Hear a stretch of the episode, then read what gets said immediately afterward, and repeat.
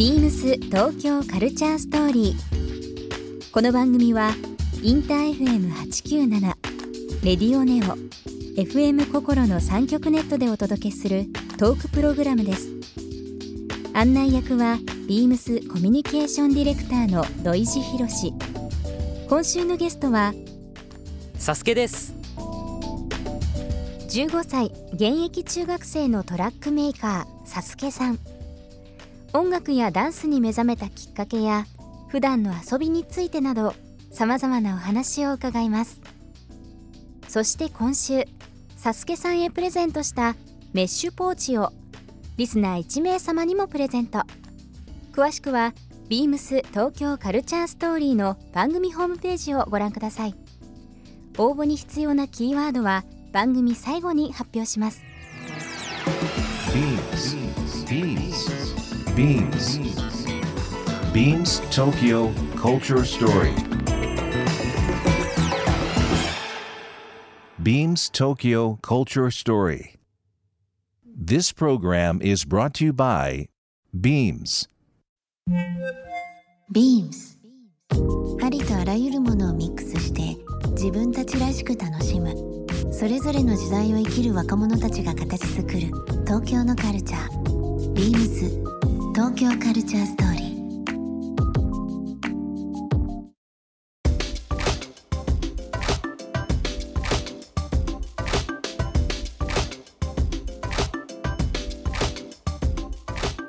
やっぱりこう、うん、まあ僕年とかねあんまり関係ないとは思うんですけどやっぱりこう、い、い意味での世代の違いなんでいろんな人にちょっとヒアリングしたりとか、はい。質問したいことあるんですけどまあ本当に10代の人にねなかなかこうやって聞くことないかもしれないですけどもサスケくんの中で今こうやって音作りをしていて、はい。いろんな人に自分の世界観とか、はい。共感という部分で人にこう伝播したり何か伝えたりするじゃないですか。はい。未来のことはねなかなかねよ想像はつかないかもしれないですけど、はい。5年後10年後ってどういうふうな形でこういう音ってみんなが聞いたりとか作ったりとかっていうのになってると思いますか？どうなんですかね。今ってね SNS とかいろんな形で。だいぶコンパクトにこうなってきてうん。Spotify とかですとかよね。ねうん。どうなんですかね。どうなってんですかね。どういうふうな形でみんなうん曲を聴いたりとか知るような時代になってんだろうなと思って。CD とかもレコードみたいな存在になってるんですかね。ねえなんかこうなんだろうな。こういう時代だからこそ僕はこれ希望ですけど、はい。あえてなんかやっぱライブ？体験？はい。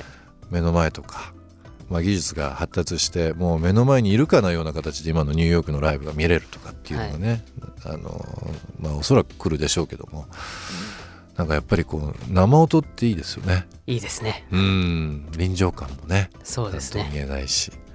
まあ先々どういう形であのーまあねさっきも質問させていただきましたけども、人が、あのー音を聞いて幸せになるという時代は、はい。もう未来英語変わんないと思うので、はい。いろんな人にちょっと感動を与えていただきたいなと思いますけどもなんとなくこう目標というか、はい。まあ、まだまだこれから楽しい、ね、多くの人に会って自分がさらに開花するとは思いますけどもどうですか？いろんな意味で、うん、5年後10年後こういうことをやってみたい。そうですね。最終的な目標はそのあの僕は世界の大きなステージでその自分の音楽で、うん。自分のパフォーマンスで自分の演奏で自分の歌でこうライブとか、うん。こう活用活躍していく感じがいいんですけどその、まあ、その過程としてそのまあ日本で頑張ることと、うん。まあ、ニューヨークとかそのはい。LA とかに行きたいですね。LA も、はい、うん、なんか LA もね面白いいろいろスタジオあったりとか,、ねなんかしますしね。気になるアーティストがいっぱいいるんですよ。うん。うんあそうなんですね、はい。もう思ったら即行動じゃないですか？そうなんですよね。一緒に汗できませんか？あ、行きましょ LA う。も仕事ではね。よく行きますけどもね。でも本当にあのやっぱりこう感覚がもはいう研ぎ澄まされてるというのももちろんですけどもその才能っていうのはね、日本の宝でもありますし世界の共感につながるもう本当にあの一つのもう活動もされてますからね楽しみですけどもあ。のーまあ音作りもそうですし、まあ、ダンスもそうですしトラックメイクもしかりですけども全然違うことをもしねはい。興味を持ってなんかやってみたいっていうことがあればはい。なんかこう想像つくものありますか？えー、実はちょっとなんか運動してないからちょっと もっと運動したいとか運動してるかもわかんないけど。運動苦手なんですよ。運動苦手なんだ、うんなんで、なんですかね。あ、でも、昔、小学2年生ぐらいの時にうん、漫画は描いてました。え？漫画？はい。いつか、その、まあ、何かしらで有名になった延長でうん出せたらいいなと思ってましたね。じゃあ例えば自分のトラックメイクした曲で、まあ VJ というのもあれですけどその自分の何かこう絵を表現したものとか空間みたいなのが一緒に出たりとかするとまた違うかもしれないですね。そうですね。うんまだまだでも楽しみというかこれから本当にあの曲作り通じてより世界に多分あはい。の、羽ばたかれるというか、まあ、もちろん今も活躍されてて大注目されてますけど、もう楽しみで仕方ないです。ありがとうございます。でも本当にあの世代関係なしではい。いろんなこういう風な形で情報をまた教えていただきたいなと思いますけども、はい。あのサスケさんの情報というのは一番いいのはやっぱインスタタグラム。とはい。ツイッターの方そうですかね。まあこちらの方でえっ、といろいろな活動を、えーご覧いただければなと思います。えっ、と最後にですけどもあのゲストの方にですねはい。いろいろこう質問する中で、えー共通してちょっとお伺いしていることがあるんですが、はい。えーまあ、愛媛出身で、まあ、こうやってお仕事とか、あのい、ろんなきっかけで東京にいらっしゃる機会はあると思うんですけどもはい。今の15歳のサスケ君の目線で見た東京ってはい。どんな街で、うん、どういう、うん、存在だったりとかしますか？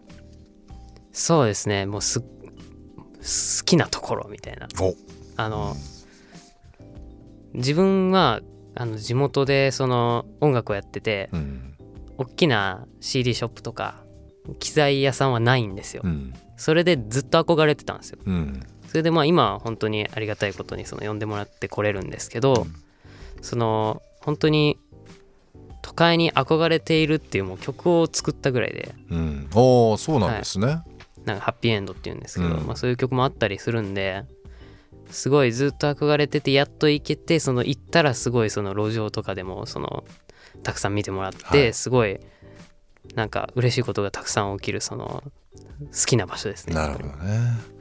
でも本当そういうあの好きな街とね、はい。好きな場所というふうな言葉いただきましたけどもそうまあ原宿表参道でのパフォーマンスもそうですけども、はい。今こうやっていろんなメディアで注目されてる佐々木さんはまあ、えー愛媛東京に限らず、まあ、さっきもお伝えしましたけど、日本のね一つのやっぱり、えーアイコンとして今世界に注目されてますのでまあいろんな形で、えーまあ、僕もあのビームスという、はいあのーまあ、文化カルチャーをつ伝える、えー集団の中にいますけども。よく行きます。あ本当ですか、はい。ありがとうございます。うん 松山の方に。も松山あの本当ですか？普通にか買いに行きますねお母さんと。あお母さんと、はい。じゃあお母さんとお父さんと、はい。えー、サスケ君と今度一緒に買い物でも行きましょうかね、ぜひお願いします。でもなんかこうやってあのいろんな形で、えー文化を、えーご一緒にね、はい。い、ろんな形でさらにあの伝えていければなと思いますので。またなんかゆっくり話しましょう、はい。機会ありましたら。ぜひ。ぜひ。え1週間ですけども、えー今までのゲストでですね、えー最年少ということで、えー15歳のですね、えー愛媛県松山市出身のですけども、えートラックメーカーのサスケさんに、えーはい。今週ゲストとしてお越しいただきました。ビームス東京カルチャーストーリー、えー今日はですねゲストに来ていただいてますサスケさんの方に曲を選んできていていただいております、えー曲のご紹介の方よろしいでしょうか？はい。えっと、この曲は、インフルエンザがすごい流行っている時に、学校でインフルエンザ予防ばっかりしてたので、うんそこからインスピレーションを受けて、家に帰ってすぐに作った曲です。はい。それではじゃあ、聴いてください。サスケでインフルエンザ。ビームスス東京カルチャーストーリーゲストサスケさんにプレゼントしたメッシュポーチをリスナー1名様にもプレゼント。応募に必要なキーワード「フィンガードラム」を記載して番組メールアドレス beams897 アットマークインター FM.jp までご応募ください。詳しくは番組ホームページまで。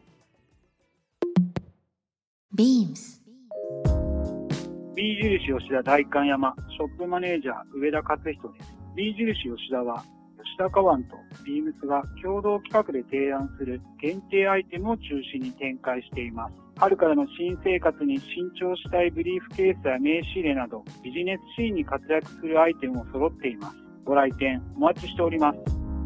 beams 東京カルチャーストーリー Beams Tokyo Culture Story. This program was brought to you by Beams.